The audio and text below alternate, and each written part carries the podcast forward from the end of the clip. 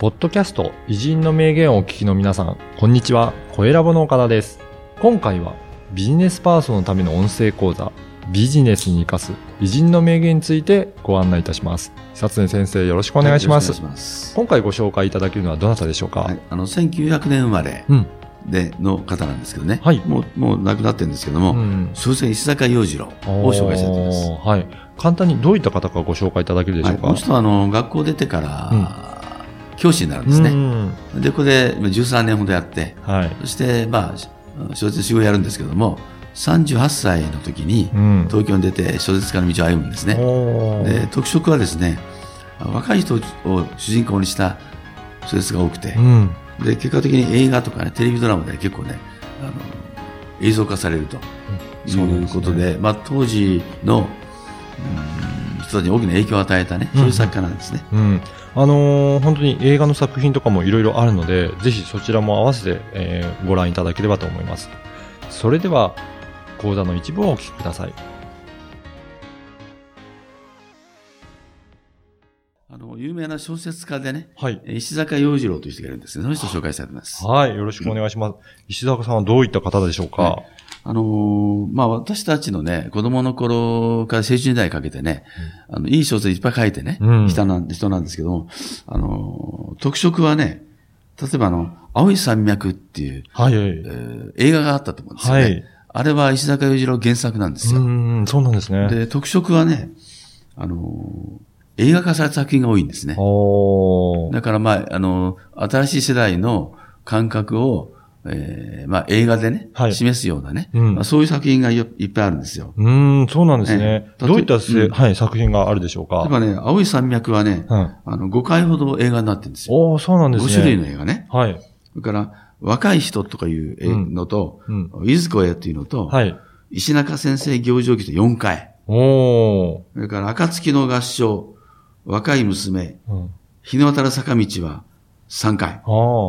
その他ですね、全部で11作品もね、映画になってるんですよ。そんなにも多いんですね。そうするとね、あの、当時の青春スターっていうのが全部出てくるわけうね。だから非常にあの、えー印象に残ってるんですけど、青い山脈とか、うん。あるいはあの、うん日の当たる坂道なんかはね、はい。我々もよく見たもんなんですけどね、うんうん。それほど映像的にはい出て、であと、あのー希望を与えたっていうかね、そういう作品が多いというそうなんですね。しかも、これ何回も、あの、撮り直されてるっていうことで、やっぱりいろんな監督さんがやられてるっていうことなんですかね。まあ、普遍的なね、うんあの、若い青春のね、うんえーまあ、いろんな苦悩とかありますよね。うんそういった描かれているので、まあ、いろんな、あー人たちでやってもらってもね、うん新しい魅力が出るようなね、そういうものじゃないかなと思うんですけどね。そして時代が変わっても、やっぱり見ても、あの、すごくいいものだっていうことなんですよね。で、なぜそういう作品を書いたかというと、はい。えーこの人はね、学校出てからね、あの、先生になるんですね。教師はい。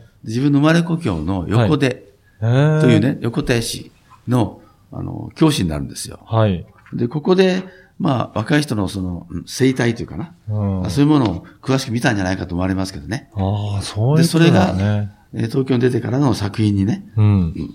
まあ、繋がっているとうん。いうふうにね、あの思うんですよね。うん。だからやっぱりそういった経験があるからこそ、こういった作品をいろいろ作られたっていうことなんですね。そうですね。で、この時にね、やっぱりあの、いい先生だったらしくて、はい。あの、生徒たちが慕うんですよ、ものすごくね。うんずーっと。うん。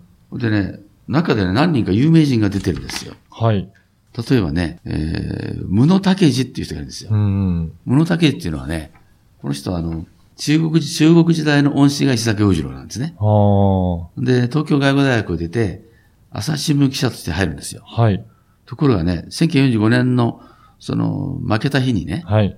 あの、戦争に加担した新聞記事を書いたとああ、はい。いうことでね、あの、責任を感じて退退社するんですよ。うーん。そして、え3年後、郷里の岩手県、あ秋田県の横手市に帰ってね、はい。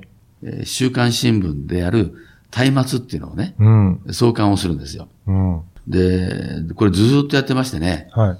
休刊まで全部一人でこう物を書いているっていうかね。そうなんですね。うんはい。この人は101歳まで生きるんですけどね、はい。反骨のジャーナリストと言われるんですうよ。ん。いかがだったでしょうか？このビジネスに生かす偉人の名言は約20分から30分ぐらいの音声講座で、偉人の名言の解説やビジネスに活かすヒント、あとはおすすめの書籍や偉人館の紹介もしています。で毎週月曜日に久常先生のこの音声講座がメールでお届けいたします。で会費は月額2000円ですので、1ヶ月で4回も久常先生のビジネス講座を受講できるので、まあ、大変お得な値段となっておりますね。ぜひ会員になっていただければと思います。で、さらに会員の方には、このビジネスに生かす偉人の名言専用の Facebook グループへの参加が可能となりますので、ぜひ会員同士の交流はもちろん、先生への質問も直接いただけるバンドとなっておりますので、参加いただければと思います。詳しくは説明文にある番組サイトの URL からチェックしていただければと思います。そしてなんと、今お申し込みいただけると、2回分が無料で聞けるキャンペーンを実施しています。こちらも URL からお申し込みいただければと思います。久瀬先生、最後にポッドキャストリスナーに向けてメッセージをお願いします。はい、それでは音声講座でお会いしましょう。